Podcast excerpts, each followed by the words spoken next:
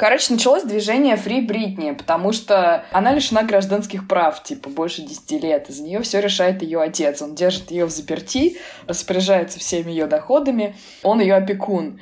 Типа, фанаты заметили, что у нее продолжительная депрессия, и что она явно подавлена. Кто-то написал ей в комментариях, условно говоря, типа «Next time wear yellow if you need help». И она надела е- какую-то желтую юбку. В следующий Да, раз, да, да. да, они написали там типа wear brown, она надела что-то коричневое, и, короче, пошли петиции и э, уже процессы, ну, типа иски против ее отца, чтобы его признали, короче, насильником и освободили Бритни, вернули ей дееспособность. Как это связано с моим, э, с моим похищением инопланетянами? Ты сказал, что тебя нужно будет освободить от инопланетян. Я говорю, ну сначала Бритни, а потом тебя. Ладно. Отец Бритни инопланетянин, ты не понял, Максим, ну как бы элементарно, два и два сложи. Как ты вообще сюжет э, Ичи понял, если ты не можешь понять такой элементарный Сейчас выяснится, что я не понял. Всем привет, это подкаст Манды Карма. Мы заканчиваем наш японский июль, заканчиваем на торжественной, кровавой и очень странной ноте фильмом Ичи Киллер Такаси Миики, знаменитого японского многостаночника, человек, который снял великое множество фильмов. И мне кажется, что всю его фильмографию посмотрело столько же людей, сколько у него фильмов. Не знаю, ну, может быть, я ошибаюсь. Хорошо, хорошо. Леша, иронично, но именно с такой шутки начали свой подкаст вот эти парни, которые show me the meaning. Клянусь. Сказал, что они угарные. Они угарные, но Леша тоже угарный. Леш, ты тоже, тоже угарный. Great Minds, как говорится. Точно, точно. Great minds Miyake alike. Вот, и сегодня разбираться в кишках японского кинематографа стыка тысячелетия вместе со мной будут Максим Бугулов, кинообозреватель, кинорепортера, Русороса, кинотеатр.ру, искусство кино, а также автор YouTube-канала Большой Буковский. Это я, ребят. И Аня Филиппова, автор GQ «Искусство кино. Афиши» и редактор и продюсер YouTube-шоу Карена Шейняна, посвященного российской гей-культуре. Привет. И я, Лёш Филиппов, редактор сайта кинотеатр.ру и сайта журнала «Искусство кино». Я напоминаю, что выпуск содержит спойлеры, как и всегда. Это главный спойлер к подкасту. А, И второй момент, наверное, суровость этой картины заставляет меня на всякий случай предупредить, что если вдруг вас пугают жестокие вещи, возможно, вам лучше не смотреть этот фильм перед сном, а может быть, лучше не смотреть вообще. Может быть, вам будет достаточно послушать этот подкаст. А может быть, даже описание из этого подкаста вызовут у вас дрожь. А, не знаю, может быть, я перестраховываюсь, но я решил на всякий случай побеспокоиться о нервах наших слушателей и слушательниц. Так оскорбительно, так оскорбительно прозвучало. Лучше Тарковского не смотреть с Феллини, чем не смотреть Миики. Через боль, кошмары и непрвотные позывы, но смотрите. Вы можете не смотреть все остальное, но смотрите Миики. Слушайте, а я где-то читала, что там типа выдавали на, на смотре, да, с которого чуть ли не половина кинокритиков ушло раньше половины, выдавали какие-то кастомные красивые пакетики. Вот для Я того не знаю, самого. насколько они были кастомные, но они точно выдавались, но это стандартный для жанрового кино, который показывают на фестивалях, промоутерский ход. Ну, представляешь, ты сидишь, думаешь, сейчас я посмотрю что-нибудь вот новенькое такое, тебе дают стаканчик, думаешь, блин, заранее молча стаканчик дали, что-то, видать, не то, и ты сразу такой готовый, потому что будет что-то этакое, это, ну, стандартный став. Потом все про это пишут, и вообще, сразу думают, о, на мученицах там два человека упало в обморок, о, здесь пакеты раздавали, все заболевали, ну, вообще. Ну, вообще да. Мне кажется, такое было даже в нулевые в России, когда вот пила выходила. На пиле я Типа не был на премьере. Не был на премьере прям. Но м- мне не дали. Смотри так. Они просто поняли, что ты готов не смотреть Тарковского и смотреть «Пилу». Блин, я Ивана Тарковского приходишь со своим пакетиком. Слушай, отличная идея. Рвотные пакеты, красивые, кастомные, биоразлагаемые, э, с подписью коричневыми буквами Тарковский. Давайте перейдем к официальной части. Максим, давай, так как ты наибольший из нас ценитель и знаток э, Мики, во-первых, с тебя оброк в виде синопсиса, и во-вторых, давай ты раскочегаришь, почему ты считаешь, что этот фильм нужно смотреть. Ну, в смысле, не только этот фильм, а в целом Мики смотреть важнее, чем Тарковского, и сделал вид, что не понял, что все-таки у Тарковского не разрезают людей напополам. Не знаю, если ты видел фильмы Тарковского, там такого нету. И даже коров И не руки сжигают, людям как тоже не откусывают. Но я так понимаю, что до сих пор спорят про коров. Слушай, ну вот помнишь, в сеансе вышла книжка Туровской? Там есть какое-то интервью с директором картины, и она говорит, что типа нет, это фейк. Очень хорошо. Я много раз говорил, что Тарковский за это будет гореть вместе с Деодата и еще парочкой людьми, итальянцами из Копполы в одном котле в аду, но он, его тут надо вынуть срочно. А, за апокалипсис сегодня? Да. Вот я уж подумала, господи, София, ты чем провинилась? Нет, София пусть станет. В смысле, живет. Я готов пояснить за синопсис. Фильм, на первый взгляд, кажется гипертрофированным Якудзе Эйга, а на самом деле, что он себя представляет, мы выясним вскоре выясним. Anyway, картина разрывается между несколькими персонажами и их сложными взаимоотношениями. С одной стороны, господин Какихара, которого украли и убили босса вместе с кучей денег, и он теперь возглавляет собственную группировку и пытается найти и убить или быть убитым господином Ичи, который представляет себя киллера, которого дергает дергает за ниточки более могущественный мастер-майнд Джиджи. Между ними носится еще несколько персонажей, все они сливаются в разнородное насилие, попытки найти удовольствие и причинить друг другу боль, и себе. И выливается, собственно, в финал. Финал разочаровывающий, мне, мне показалось, нет? По-моему, охранительный финал, но в зависимости от того, как вы его прочитали не читая мангу. Э, я, наверное, сразу про спойлеры э, две вещи. Первое, что мы, поскольку никто из нас не читал мангу и не стал даже читать мангу, не будем на нее ориентироваться, это полезно в первую очередь для того, чтобы именно выделить кинофильм как самостоятельную единицу, которая не обязана оборачиваться постоянно на литературный или литературно-визуальный первоисточник. Второй спойлер. Да, сперма, из которого вылезает название фильма, она настоящая. Серьезно? Угу. Такаши Мейки лично сказал, запруфил. Не сказал, Я думала, правда, чья. лично, да, предоставил. По-моему, лично он не спускал. Мне кажется, там несколько человек постарались, потому что такое количество спермы, но сложно набрать. Давай вначале разберемся с тем, какие мы втроем используем наверняка разные оптики для прочтения этого фильма и как его вообще можно читать. Потом поговорим, почему надо смотреть Миики, а не кое-кого еще. А потом разберемся, как надо смотреть Миики, как ты. Не знаю, мы можем начать либо с Ани, либо с меня, потому что мне кажется, что у тебя, наверное, какой-то более, более обширный подход в связи с твоей любовью к Миике. Но хотя Аня тоже любит Миики, я в целом тоже к нему с симпатией отношусь, но не настолько хорошо в него погружен. Я люблю Японию, не Мейки. Япония это и есть Миики. Какой красивый парафраз. Людовика 14 Максим. Да, извините, не Людовика, Володина. Начнем с кого-нибудь. Ну, короче, у меня была очень простая... У меня было две комиксные аналогии. Первая — это ассоциация костюма главного героя с костюмом Бэтмена. Она супер привязанная, потому что, в общем-то, любой герой-одиночка в черном костюме, ну, он довольно опосредованно, наверное, может перекликаться с Бэтменом, тем более это вроде как мотоциклетный костюм, хотя, по-моему, Ичин ездил на велосипеде, по-моему, а не на мотоцикле. На велосипеде. Определенно несоответствие его брони и того, на чем он на самом деле ездит. С другой стороны, в целом, мне, честно говоря, ощущение, что все-таки Бэтмен как-то гораздо ближе э, японцам, чем Супермен из двух мужских фигур в супергеройском иконостасе. То есть я просто часто натыкаюсь на какие-то отсылки к Бэтмену, там, в аниме, в японских фильмах, поэтому сыграла эта ассоциация. А вторая была с Олдбоем, причем, ну, сначала какая-то такая очень э, интуитивная, потом, мне кажется, стало проявляться гораздо больше каких-то полуслучайных деталек, типа вот этого воспоминания, которое уходит куда-то в школу, гипноз, который заставляет героя действовать определенным образом, какие-то легкие цветовые и прочие решения. Вот эта мизансцена, ну, в целом, наверное, характерная для э, японских криминальных фильмов, Якудза и Ига, э, любимых Максима в частности, это когда куча брутальных мужиков стоит в комнате, а их начальник кого-то пытает. Там в Олдбое, соответственно, знаменитая сцена с зубами. Кстати, и там, и там, э, и в Олдбое, и в Ичи Киллере есть сцена отрезания языка, правда, в разной степени.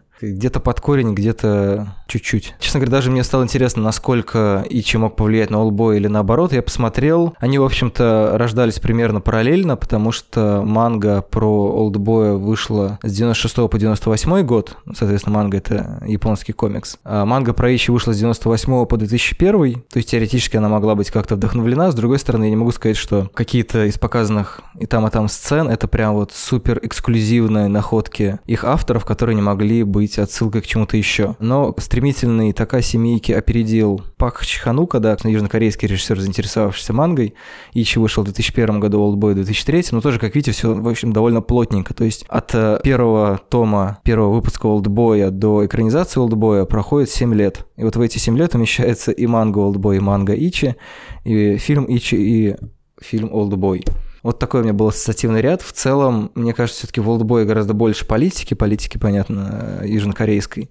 Э, южнокорейской истории, но какие-то, мне кажется, детальки можно найти и отсылающие не просто к абстрактному японскому обществу, но, может быть, и к японской политике тоже. Но тут просто я не очень хорошо ориентируюсь. Вот, в частности, мне кажется, эта БДСМ-история с э, садизмом и мазохизмом, которая в той или иной степени проявляется у всех персонажей, они имеют некоторый исторический бэкграунд, некоторое желание реванша, поэтому, в общем-то, Карен, которая, не знаю, можно ли назвать садисткой или не только, но, в общем-то, то, что она постоянно переходит на английский, и, по-моему, я где-то еще читал, что некоторые реплики она говорит на кантонском. Да, ты прав. В общем-то, показывает о том, что она, не знаю, мне кажется, ну, это есть наш любимый американский след, травма американской культуры и американским пребыванием и вообще взрывом бомбы в Хиросиме и Нагасаки. Но как-то это так распылено, простите, что, ну, трудно это более подробно выстроить. Может быть, просто какие-то детали у меня не сложились, и какие-то реалии, которые мог бы отсылать Мейки или Манго, может быть, вы что-то такое заметили. Я тоже, на самом деле, думала о девятой статье Конституции, которую, к слову, они изменили, да, и Япония снова может иметь армию я даже прочитала замечательную статью на Карнеги про новую эру рейва. Обычно в Японии приходит новый император, э, он объявляет новую эру под, под каким-то девизом и так далее, и так далее. Для этого девиза выбираются по очень строгим правилам, кстати говоря, иероглифы, которые должны быть из древнего писания, которые должны означать какие-то высокие вещи и которые должны начинаться с определенных букв и не повторять друг друга. То есть, условно говоря, там Мэйдзи уже было, Хэйсэй было, и, соответственно, вот не эти буквы. Автор объясняет, что вот как раз два иероглифа эры Рейва, которая началась в 2019 они обозначают приказ повиновения и, э, mm-hmm. ну, типа, и хорошие стремления. И не звучат строго милитаристски, потому что они вообще взяты, в отличие от всех остальных, которые взяты из э, китайской литературы, они взяты из древнеяпонского трактата. Вот. Ну, в общем, если в целом это стремление ко всему хорошему за счет всего плохого, таким реваншистским подтекстом. У нее же вообще долгое время был вот этот как раз кризис, да, несамостоятельности американского сапога, да, на, на японском горле и вот этого всего, и не, неспособности иметь собственную армию. И сейчас угу. посмотрим, как будут развиваться события. Короче, формально Японии милитаризироваться можно. Другое дело, насколько активно она к этому приступит. Ну, в целом, если смотреть по обстановке в АТР, наверняка она к этому приступит довольно активно. АТР в смысле Азиатско-Тихоокеанском регионе. Меня не связалось. Можно шпагатик кинуть? Слушайте, ну давайте Давайте тогда я сразу отвечу на вопрос, типа, как я на это смотрела. Мне сразу скажу, у меня нет какой-то специфической оптики, потому что мне просто не хватает бэкграунда в этом плане.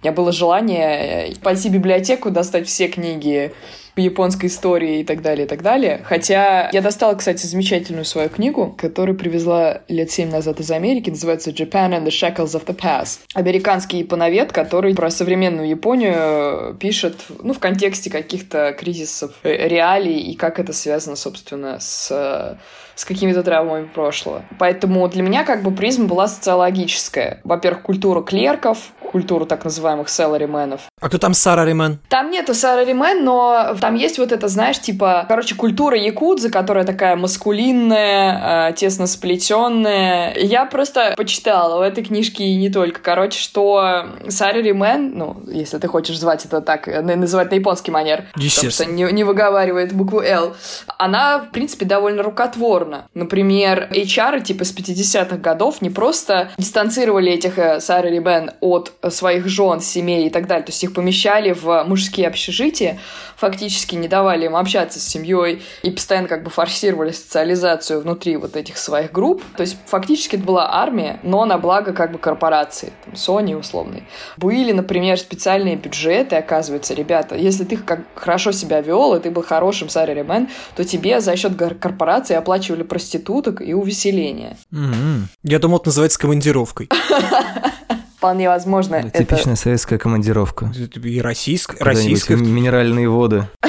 Для этого был термин water trade, торговля водой, но я так и не поняла, почему вода. Кстати, извините, маленькая ремарка, но мне кажется, что по сути действительно Якудза там показана как белые воротнички, потому что в какой-то момент они такие типа, как, эта группировка в этом участвовала? Так они же сидят в соседнем офисе, пойдемте им морды набьем. То есть они там все типа в одном здании, и обилие офисных комнат и вообще всяких комнат э, в высотном здании, это было полное ощущение, что это просто типа люди из IT-отдела пришли, там, не знаю, в новостное отдел или обратно. То есть это все выглядит реально как корпорация. Повесили грузчика какого-то. А груз, да, грузчика потом просто в столовке повесили подсели на эти, на крюки. Что мне кажется, вы давненько в офисах не работали. У вас сараримены и вообще, и, в принципе, офисные сотрудники уже ассоциируются с какими-то химерами. Слушай, я просто работала в офисе, в том числе в каких-то госкорпорациях. Слава богу, это было недолго. Поэтому я, я хочу сказать, что, в принципе, Ичи Киллер — это фильм про какой-нибудь Росатом или, знаешь, агентство ТАСС. Просто обилие Но это скорее абсурда. ассоциация, мне кажется, с американскими офисами или офисами действительно каких-то таких корпораций, корпораций. Понятно, что есть огромное количество офисов, которые даже близко на это не похожи, и которые весь офис похож на вот этот вот закуток, в котором Ичи сидит, пьет свою Кока-Колу и ждет звонка по телефону. На смысл вот это вот э, некоторое сферическое представление об идеальном офисе, который весь из себя такой целый мир, мне кажется, оно в фильме в какой-то степени присутствует. Там в целом вообще все, что мы видим из окружающей действительности, это такой лабиринт из улиц и бесконечно вот эти вот здоровенные лестницы вверх. Ну, как бы вот в этом доме, как в судье Дрейде, в каждом этаже может происходить вообще все что угодно. Кипеть какая-то совершенно другая жизнь. Мне кажется, что это не особенно сильно показано, но такое ощущение есть, что они все, в общем-то, находятся просто банально в одном доме и бегают из квартиры в квартиру, чтобы разобраться. Как происходит в финале, а до этого не совсем так, но последняя сцена, мне кажется, закрепляет эту аналогию. Да, вот это мне кажется больше похоже на правду. Ну, чем то, что Мики намеренно показывал Гокуда как э, сэраримен.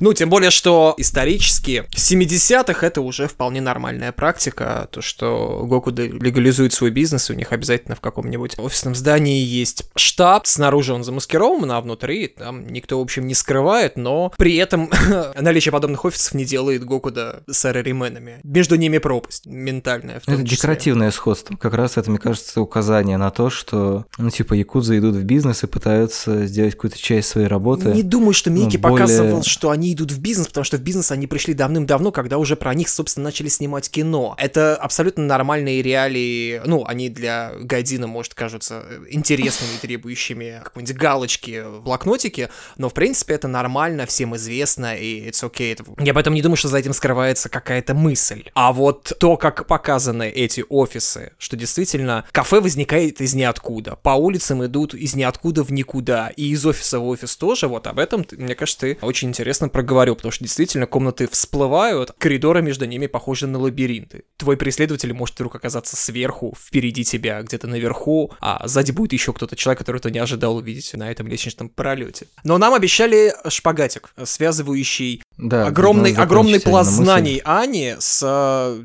местечковым фильмом Ичи the Killer. У меня нет, конечно, этого огромного пласта. Я так чувствую, меня сейчас им и придавит. Ты, ты, ты придавила, пока придавили меня. Я вот только услышал знакомое слово. Э, Сэр Римен в него вцепился, ротатой, и, и, и держусь.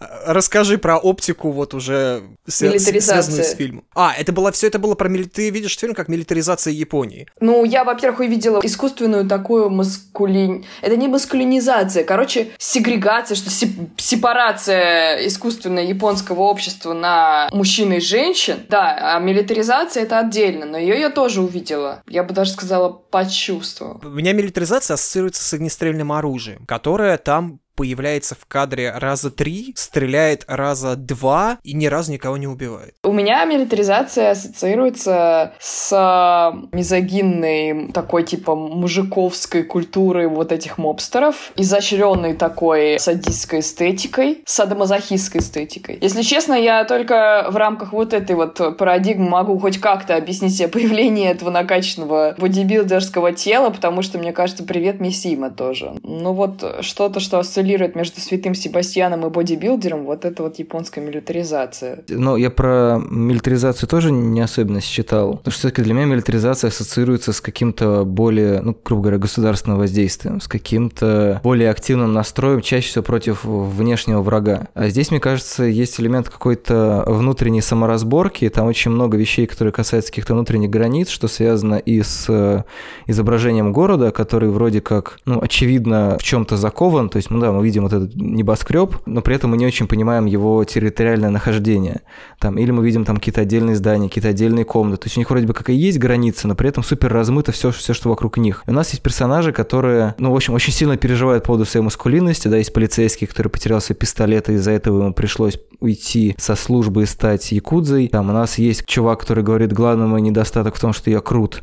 А потом, когда начинается пытка девушки жестокая, он выходит подышать, потому что не может на это смотреть. У нас есть Ичи, у которого предположительно, если это не гипноз и не ложь, травма связана с тем, что с одной стороны он чувствует какую-то вину за то, что не помешал одноклассникам, которые над ним издевались, изнасиловать девушку. Вместе с тем у него есть э, глубокий внутренний парадокс, связанный с тем, что он в это время еще продолжал его вожделеть, и это как-то у него наложилось на связь унижения, боли, возбуждения и жажды, там, не знаю, какого-либо насилия, предположим, справедливого. Ну, то есть, как бы это нас приводит к, скорее, к отображению каких-то внутренних процессов поиска, поиска собственных каких-то границ, к поиску их через насилие. То есть, как наш любимый Какихара без конца пытается что-то от тебя такое отрезать, отрезать, чтобы почувствовать, как пафосно говорят, что такое быть живым, и продолжает эти границы всячески раздвигать, отрезая от себя что-то. А с другой стороны, вот э, есть Ичи, который ищет, ну, он ищет какую-то точку равновесия, потому что очевидно, что это два противоречивых импульса, которые его разрывают. Плач и ярость, ну, это все-таки не плач ярость, это именно плач такой беспомощности, который неожиданно переворачивается в абсолютно э, расчетливые, как будто бы не уживающиеся и никак не ассоциирующиеся э, махи ногами, которыми он, он просто просто виртуозно разделывает всех как мясник. Слушай, а мне кажется, что это одно и то же, поиски себя и милитаризм. Короче говоря, если, например, русский милитаризм, он во многом такой дутый, как бы Россия осажденная крепости, там, в общем, э, все хотят снять у нас статус избранной нации, то японский милитаризм, он такой милитаризм привычки, потому что, ну, когда ты веками живешь э, изолированно, чтишь э, кодекс Бусидо, самопожертвование, вот это вот все. А кто его чтил? Извини, я буду... Можно я периодически буду нападать на твои аргументы? Я просто по-другому не вести беседу. Кто его чтил? Ну, прям, что там, ну, Юдзан Дайдодзи э, фапал на него, ну, Ямамото Цунетома, но твой любимый э, писатель.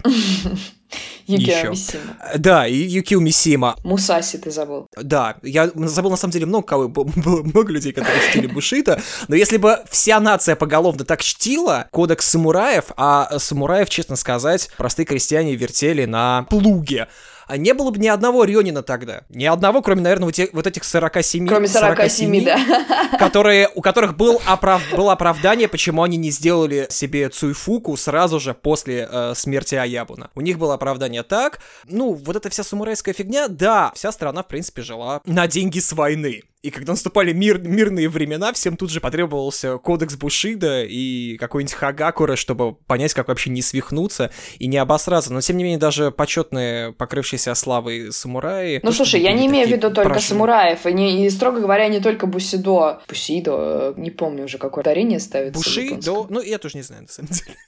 Ну, ладно. Я имею в виду, что, короче, слушай, ну, просто э, времена правления Сигуната сложили, мне кажется, вполне определенную национальную идею, и демилитаризация Японии эту идею как бы дискредитировала. Это долго не давало им покоя. То есть запрос на милитаризацию, он на самом деле шел не сверху, а снизу. Просто верхи не хотели, а массы не могли. А теперь как бы верхи с массами сошлись. Теперь это когда? Ты говоришь про 2019 год, я так понимаю. Ну, я говорю про этот процесс, который там, типа, шел уже несколько десятилетий, и сейчас вот нашел какое-то оформление. То есть ты думаешь, что весь японский экстрим, он отчасти вырастает из вот этого вот запроса на, не знаю, условно говоря, внешнюю силу японской армии. К сожалению, моя фамилия не Мещеряков, поэтому я не Минутка буду сожаления. И даже не Чхартишвили. Поэтому не, не знаю, потому что японская психика настолько сложна. Ты круто сказала про Сигунат, но с другой стороны мы выкидываем всю историю о, о том, как Япония хотела под Поднебесной и вообще была никем. Это тоже был большой период и тоже не мог никак не отпечататься. Вот мне, кстати, показалось, что на это намек есть в фильме. Я не в какой-то момент там была, реп... там была реплика, указывающая на то, что, возможно, Ичи китаец. Но он, он японец, как минимум по манге. Да, но я говорю, что просто эта фраза проскочила. С чего начинается весь фильм? То, что убит главный мафиози, Аябун, да? герои начинают его искать. Какихара начинает его искать. У нас есть там условно какое-то фрейдистское или прикладное объяснение, связанное с тем, что босс Какихара так его бил, привязывая цепями, как тому и было нужно. Никто так сильно его больше не сбивал, поэтому он ему настолько привязан. Как говорится, найдите того, кто будет вас бить, как босс Какихары. Бьет, значит, лупит, это называется.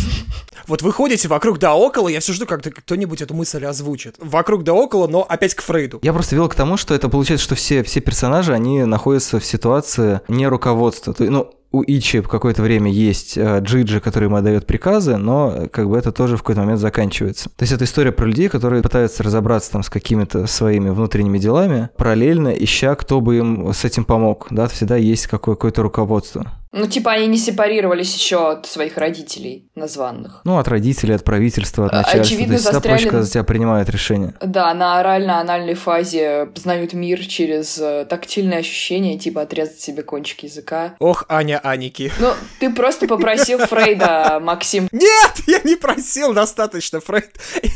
достаточно, давайте закрутим его. Фрейд нужен, да, наверное, особенно гайдинам, лупоглазам, чтобы немножко, хоть как-то что-то нащупать ложноножками, но почему мы не смотрим на это с точки зрения БДСМ? Даже не БДСМ, почему мы не смотрим на это через мачистскую культуру, используя БДСМ? Ну вот Леша же говорил же уже про БДСМ, что... Леша ходил вокруг да около БДСМ. Ну давай, Максим, хлещи. Хлещи. Ты готов?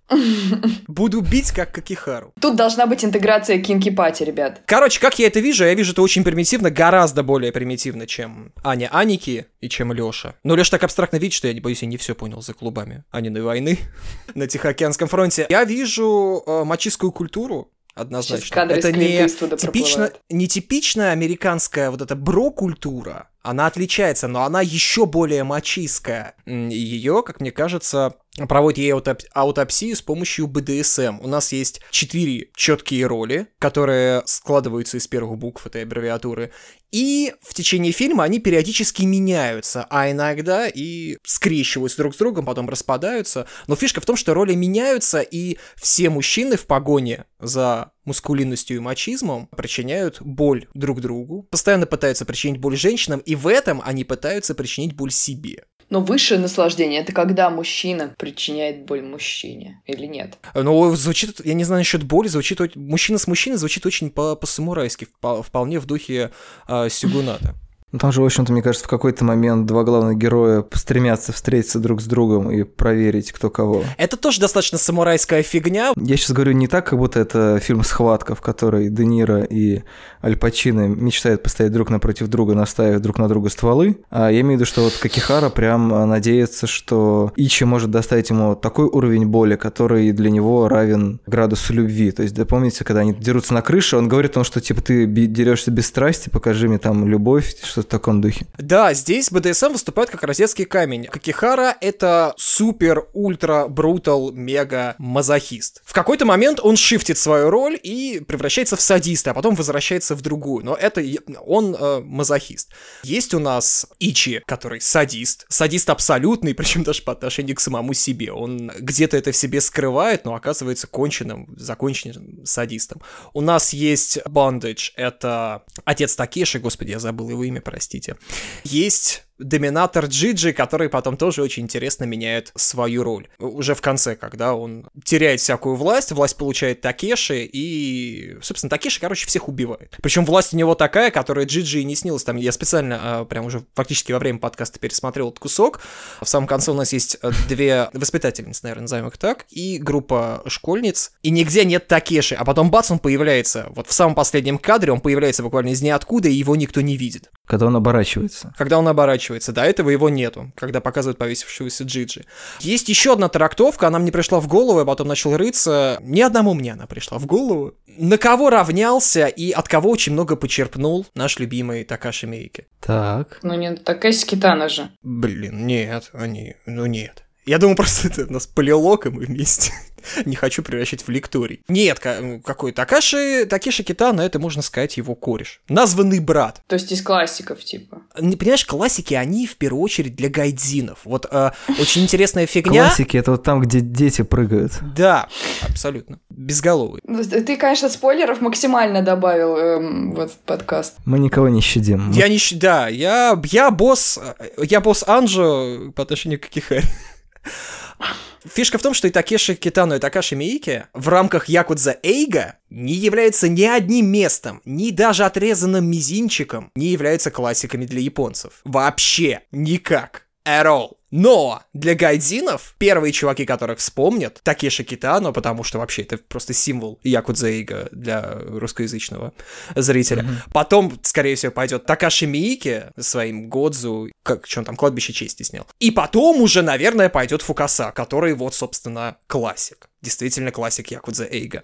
Вот, но в Японии они таковыми э, не являются. А на кого равнялся Миики, это, очевидно, на Шиню Цукамото. Собственно, он играет Джиджи. То, что он играет Джиджи, это очень интересно. В принципе, можно много параллелей провести между идеями Мики в различных фильмах. Ну, не в «Мокрой псине», не «За гранью дозволенного». Хотя и вот «За гранью дозволенного», да, в его приемах, как он изображает город, например, влияние его, очень много берет свои корни у Цукамото. Ну, в первую очередь, наверное, речь идет о одном из главных фильмов вообще всей японской и даже мировой культуры. В принципе, одном из главных фильмов человечества — это Тецу. Мне, кстати, кажется, что скорее, если ты говоришь про гангстерскую историю, то ну, какие-то криминальные, боевиковые, маскулинные, то, может быть, балет пуль больше повлиял на Мики, больше ему Я знал, что ты это скажешь. Что... Там действительно больше параллелей, но... Да пусть будет балет пуль. На самом деле, у Мики, Гоку, да, они нужны, мне кажется, для фасада. Ну да. Это же деконструкция. Если мы, если мы будем рассматривать фильмы Мики как Якудзаига, то это очевидная деконструкция. Он, в общем, не о том угу. совсем. Ну, Цукамото у него не случайно появляется. В принципе, фильм можно рассматривать как, что Джиджи и Ичи — это Цукамото и Мики. Ну, в теории, да. Ну, с, с этой точки зрения, кажется, достаточно любопытно его, любопытно его смотреть. Так к чему ведешь? Какие вещи тебе кажутся, помимо города, прям э, сильно влиянием Цукамото? Трансформация персонажей. В ТЦО э, был город, и человек под влиянием и требованиями его трансформировался из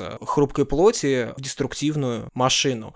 У Мики немножечко по-другому, но с похожими, с похожими тезисами, похож, похожими месседжами. Вот ты говорил про город, который как лабиринт. Тоже ведь не случайно. Мы видим небоскребы где-то, а внутри мы находимся всегда в Синдзюку. И не просто в Синдзюку. И, извините, я опять сваливаюсь на Поливановщину и туда-сюда мечусь. Не могу выбрать, что мне, что мне ближе. Мы ведь находимся не просто в Синдзюку, мы находимся в Кабукитё. И в Кабукитё вот этого на рубеже веков 90-х и нулевых, когда оно еще не потеряло, скажем так, своего лоска, когда еще было таким полумистическим местом, о котором снимал Мики, о котором писал Рю Мураками э, в Мисосупе. Расскажи, что такое Кабукитё? Это какой-то конкретный район или Кабукитё — это район э, развлекательный, э, печально известный район. Э. Короче, в первую очередь история о мачизме и мачо, мачо-обществе, мачо-культуре доминирующих мужчин, средства этой доминации, к чему она ведет, и спаивание вот это вот, как на заводе. Спаивание Спаивание, нет, я имею в виду, хорошо, сплав а, доминирования и желаний. Слушай, ну смотри, я а, на сто процентов с тобой согласна, что это стёб мачизма и, и сопутствующих вывихов, но, строго говоря, вот как Ихара, который протагонист. Подожди, а вот он протагонист, опять буду спорить, он командует парадом, но здесь вообще уместно это слово? Ну, оно, строго говоря, в 21 веке вообще не очень уместно, потому что протагонисты и антагонисты были у Джейн Остин, а сейчас как бы все немножко сложнее. Это у вас где-то сложнее, у нас в, в каком-нибудь Австралии все по-прежнему так же просто, как у Джейн Остин. Тем временем «Мстители. Финал». Да-да-да. Это у вас какое-то прогрессивное сообщество. Выпал... Аня выпала из машины времени просто. Причем из будущего, где уже все, протагонистов отменили. Да, да. Извини, что перебил, мысль там интересная, я просто, ну, придрался. Да-да-да. Короче, я хотел сказать, что, хорошо, не протагонист, но э, чувак, который, очевидно, самый клевый на этой вечеринке БДСМщиков, он, строго говоря, квирный. И он вообще напоминает вот эти вот, сейчас я точно обосрусь с произношением, но Сёшоку Кей Данси. Я выписала просто, но я не, не уверена вообще за фонетику, так что заранее простите. Который переводится дословно как мужчины с островоядными наклонностями. Вот эти вот, условно говоря, мальчики сладкие, у которых кей-поп украл внешний вид. Которых мы обсуждали, кстати, когда а, разговаривали о похоронной процессе Рос, помните? Подожди, ты сейчас Какихару назвала айдолом? Ну не, не нет, конечно, нет. Я То есть он хочу... твинк. То есть Какихара твинк. Он не твинк, потому что, чтобы быть твинком, нужно все-таки быть женоподобным и нужно быть в пассивной позиции. А он, условно говоря, это называется versatile. Switch. Я только Nintendo Switch знаю. Это как раз оно об этом. Месседж всей консоли. Тебе ли не знать?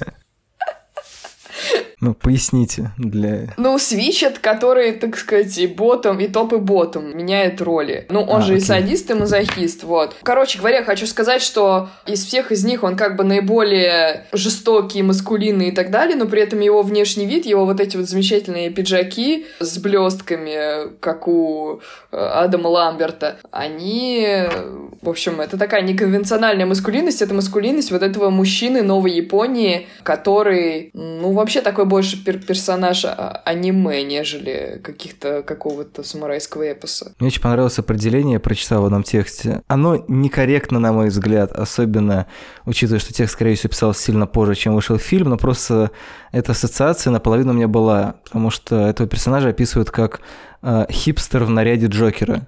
Вот это вот э, сравнение с Джокером, конечно, ну как бы оно довольно ленивое, ну просто типа видишь человека со шрамами где-то в районе рта, потому что сначала я думал, что у него просто щеки продырявлены, когда он выпускал через них дым, Потом, когда мы узнали, что у него там язык без костей, как бы совершенно по-другому представляется его вот эта вот маска. Но сейчас немножко перефразирую свою мысль, которую Максим назвал туманной. Мне кажется, что это персонажи фильма, это персонажи, которые оказались между молотом и наковальней, где молотом и наковальней у нас может быть как условная маскулинность, так и условная феминность. Вообще, в целом, мне кажется, довольно забавно, как фильмы, которые хотят казаться максимально брутальными, даже если они это не подразумевают ни ревизионистки, ни иронично, ни как-то еще, даже это просто на голубом глазу супер э, маскулинное кино, гиперболизация, она автоматически впитывает в себя определенную критику вот этого образа, даже если автор этого не закладывает. Мики, да. мне кажется, с этим работает все-таки точнее, поэтому у него есть персонажи, которые действительно находятся вот в такой позиции выбора, да, то есть, э, как я говорил, полицейский, который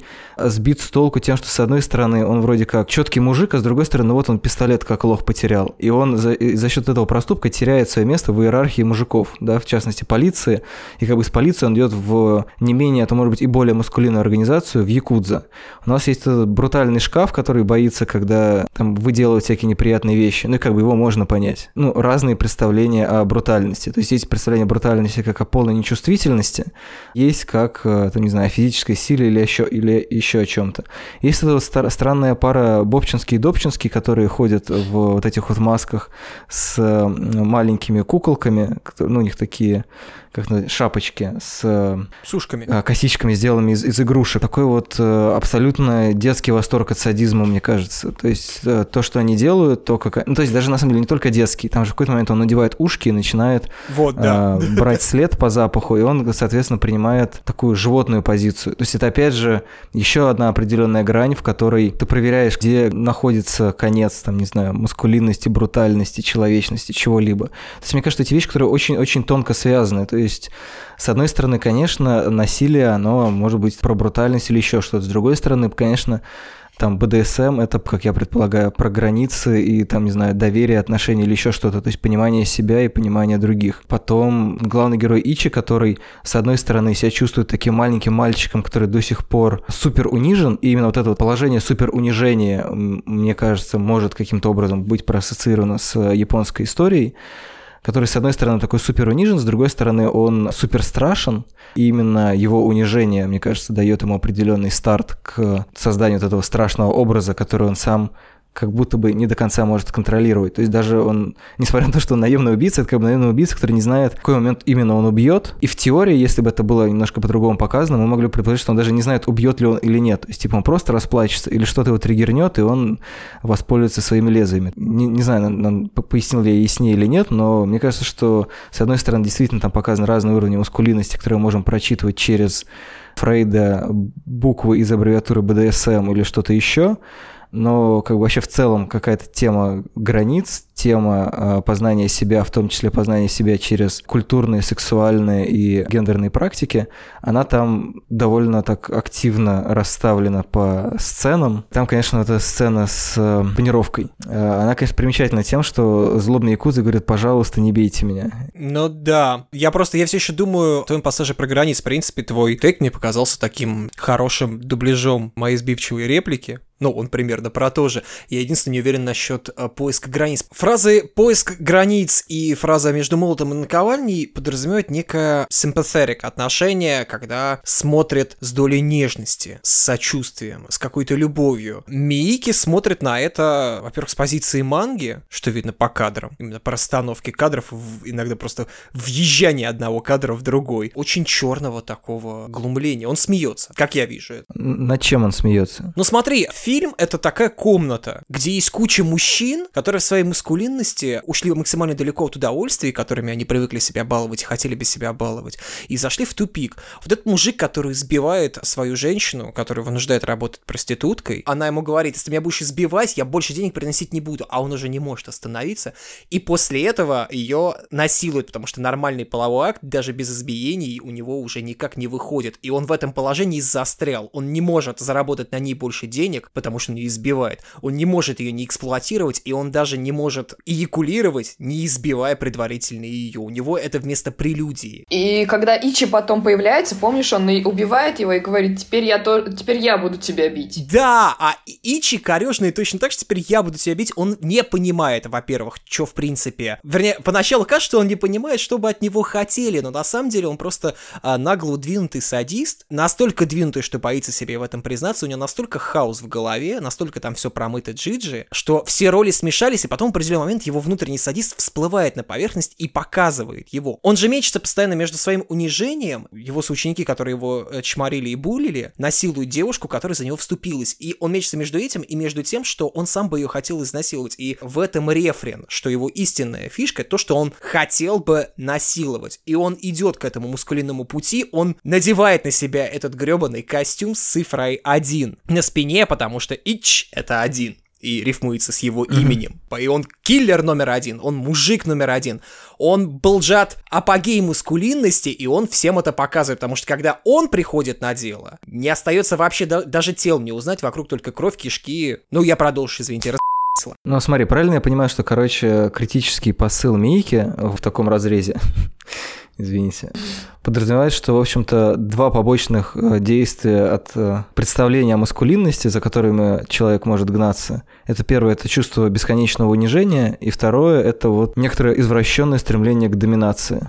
И вот на стыке вот этих двух в определенном формате, да, если их раздуть до определенного уровня э, перверсивных состояниях, находятся более-менее все персонажи фильма, которые в том числе и из-за этого желания какие-то свои там триггеры или болячки удовлетворить, без конца сталкиваются, и поэтому, ну, это в конце действительно превращается уже в какой-то файтинг, где не просто э, рядовые убийцы дерутся, а там Джи убивают крутого э, парня потом Ичи убивает одного из братьев, потом он убивает второго брата и так далее. То есть там это уже действительно напоминает табличку из Mortal Kombat, где типа такие все из себя крутые, но на самом деле довольно странные персонажи со своими тараканами очень мощно месятся друг с другом. Ну и да, и нет. Да, мысль верная, но нет в том плане, что Мейки не морализирует, что вот стремление к мускулинности, куда вас приведут. Дети, бойтесь. А в том плане, что в обществе так оно и есть. В современном японском обществе оно вот к этому и пришло. Оно к этому пришло в Гокуда, на всех уровнях. Оно к этому пришло в Кабукитё, оно пришло в Синдзюку, в Шибуя, везде, в Японии, наверное, и в мире. Оно вот, вот здесь. Дальше оно будет еще круче, потому что Такеши, а отца его звали Канеко, вот.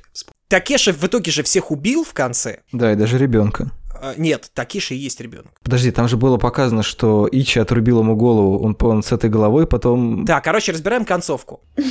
Какихара проткнул себе уши, потом открыл глаза и увидел, что Ичи убил Такеши. После этого Ичи пробивает лезвием голову Какихаре и скидывает так. его с высотки. После этого нам показывают Джиджи, который находит труп Кихары, и что он видит, что на лбу у него ни одной раны. После этого нам показывают, ну да. проходит несколько лет, и Джиджи вешается, а Такеши уже подрос. В чем фишка? Как я понял, я не гарантирую, что Такеши такой же крутой ребенок, какой крутой мужик Джиджи. Он тоже обладает навыками доминации. Снова я обращаюсь к языку БДСМ, не каким оно является на самом деле, потому что БДСМ, а, в общем, не, не про насилие на самом деле, насколько я это понимаю, насколько я читал людей, которые понимают в этом больше меня.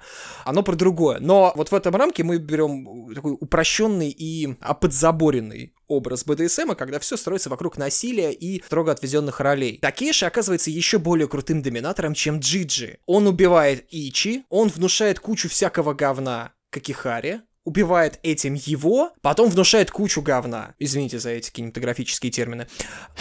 Джиджи и вынуждает его повеситься. И вырастает неизвестно кем. То есть, как я это вижу, впереди наше общество уже вот такое. Наше, в смысле, наше японское, мы в, мы в Синдзюку. В ну, короче, то, что в примитивно называют насилие, порождает насилие. Максим, мне mm-hmm. очень понравилось. Мне кажется, что сценарий к «Убить Билла 3», где точка «Верни ты, Фокс» вырастает и мстит Беатрикс Кидо, должен писать ты. Тем более, что разговоры об этом фильме я надеюсь, ты сейчас прикрыл вот так вот рукой губы, да, как делают это характерные японцы. У меня вместо того поп-фильтр. В смысле, закатал губу Максим, на самом да, деле? Да, конечно. БДСМненько так. Разговоры об этом фильме возобновились, потому что вы видели там в интернете петиция, что Зендая должна играть. Кто должна играть эту роль, извини? Зендая из «Эйфории» и «Человека-паука». А, У меня, честно говоря, было подозрение, что в конце все таки это Ничи оборачивается Такеши. Это А, но Такеши. так как там... Короче, окей, я не, до- я не додумал финал. Мне кажется, что, возможно, изображение Какихары в вот в этом синем углу, где он сидит и э, трогает свой рот, и играет со своим ртом, это как раз указание на то, что ну, что- что-то с ним такое сделать. То есть, может быть, он действительно жив, просто его, там, не знаю, загипнотизировали. То есть, может быть, он на самом деле не убит, может быть, это Джи- Джиджи привиделось. Ну, то есть, как бы определенные сомнения в том, что на самом деле произошло в финале, эта сцена очень сильно создает. да, безусловно. И ворон этот еще, который прилетает с такой намеком, типа, у смерть. А ворон в Японии сложная штука. У, у нас это... Что ж ты вьешься над моей головой? А... А у Такаши Мики есть, есть целый фильм про это, целых два фильма, собственно, про воронов, э, Куроцу Церу и э, Куроцу Церу 2. У них немножко другая образность. Расскажи, Лёш, почему надо смотреть Мийки? Не, я думал, ты на это ответишь, потому что у тебя... Не знаю, я... для меня смотреть Мики это пока что просто интересно, потому что очень многие вещи из того, как он их делает и к каким аспектам человеческой жизни он отсылает, а очень часто бывает все-таки не очевидно. При всей моей огромной любви к Колдбою, ну, скорее мне он все-таки нравится гораздо больше, чем Ичи, раз уж я начал с этой странной параллели, все-таки вопросов, которые меня будоражат, в Ичи больше. С другой стороны, да, там есть как бы определенная небрежность, свойственная Мике, не знаю, свойственная просто отсутствию нулей в бюджете, присутствуют других культурных кодов, которые считываются, может быть, как какая-то небрежность или даже плохость, назовем это так. А, но вместе с тем невозможно не отдать должное его фантазии, и, ну, не знаю, единственный, мне кажется, повод его не смотреть, это все-таки, если это жестоко и кроваво, и вы такой, ну, как бы не то, что не любите, а вот прям не переносите, прям вот вас потом корежит. Кажется, каждый второй фильм Мики, можно про него сказать, что он вот такой, с кровавым прибабахом. Меня тут больше, честно говоря, ну, то есть, если говорить про необходимость триггер-ворнинга, больше трогают сцены насилия как раз над женщинами, чем а, вот эти вот все распадающиеся на кишки тела. Абсолютно прям плюс... Чувствую важность плюсануть тебе. Ну, потому что они совершенно по-разному показаны. Вот, и в, э, в этом вот фича, да. Ну да, то есть там видно, что это как бы силикон, латекс и prosthetics. Типа, вот это плохое насилие, так не надо, а здесь, типа, ну, прикольненько. Это все продолжение вот этой вашей гипермускулинной эстетики. Смотри, Тарантино. Где-то видел сравнение, что Мийки — это японский Тарантин. Слушайте, ну вообще они большие друзья, и Тарантин снимался, знаете, в каком фильме? В Сукияки Вестерн. В, в Ичи он сыграл там в, в массовке. И он назвал как раз кинопробы типа в топ-10 или там дво- топ-20 своих фильмов. И есть такой мем, что типа, на как... я уже не помню, на каком-то кинофестивале, короче, у него брали интервью и сказали, вот скажите, а кто ваш любимый японский режиссер? И он сказал, типа, Такаши Микей. И ре- переводчица, видимо, думая, что Тарантино, как истинный американец, он не очень понимает как бы разницу между Ираком, Ираном и Мике и Китано. Она его исправила. и перевела сказала- Акиру Курасава. это было бы идеально. Но э, так, в нашем изложении это анекдот будет звучать так. Но она сказала, что нет, вы типа, вы имеете в виду Такеси Китано? Он говорит, нет-нет, я имею в виду Такаши Миики, не надо мне тут поправлять. Нет-нет, я имел в виду Андрей Тарковский. Я хочу только одну вещь сказать, так как я это отрыла из анналов, так сказать. Чтобы осталось в ваших сердцах. И анналах. Слушай, короче, вы помните эту э, сцену с телевизором? Да. Да. И потом там, когда ему уже прорубили череп, там такой, типа, буквально на секунду кадр, где вот он из телевизора вот с прорубленным черепом, изуродованная голова, короче. Оказывается, что, я уверена, что это просто совпадение, но тем не менее красивое. В Японии есть термин содаэгоми. Он обозначает старый джанк, в частности, устаревшие мониторы от компьютеров и телевизоры. И э, употребляется в последнее время в качестве пиератива по отношению к мужчинам среднего возраста и старше, которые уже абсолютно бесполезны, с которыми, так как теперь можно, потому что все либерализуется, даже традиционное японское общество разводится, и женщины от них стремительно уходят. Короче, старый пердун, то, что называется по-русски, грубовато, но тем не менее. То есть это люди, которые совсем уже отжили свое, и, как правило, правило, они заканчивают в домах престарелых, потому что как бы, а уже все, отброс общества, ничего полезного не делаешь. Старый телевизор. Надо сказать, к старикам в Японии в принципе такое отношение. Многие... Кстати, забавно, что джиджи означает примерно то же самое. В принципе, многие старики в определенный момент жизни оказываются на лавочке, потому что детям они не нужны, они куда-нибудь хотят сбагрить. Они их просто бросают где-нибудь за городом на лавке, и все. Об этом было много репортажей в самых разных СМИ, а это просто явление, что молодежи старые люди близкие, причем не требуются и вообще мешают. Ну да, все мы помним э, вот этот миф, который не миф про то, что раньше их вообще сбрасывали с горы или просто оставляли на природе. На какой-то остров отправляли вроде как, типа остров пожилых людей, типа такого. Вот уж э, что более жутко, чем эти кишки. Ну что ж, а мы отправляемся на остров окончания подкаста. Также мы завершаем наш японский июль тем же составом, кстати, которым его и начали. На прощание я хочу поблагодарить еще раз отдельно и особенно Максима Бугулова, который был сокуратором этого месяца и вдохновителем вообще выхода на эту территорию, которая мне не очень знакома и, надеюсь, была интересна слушателям и слушательницам, а также всем участникам, которые в июле обсуждали интересные японские произведения, также известные как «Странная дичь». Я очень рад, что этот круиз случился. Всем спасибо. Пока-пока. Спасибо, Лёша. Спасибо, Лёша, и спасибо всем, кто в течение этого месяца слушал и терпел мою ги- японскую гегемонию. Аригато гудзаймас.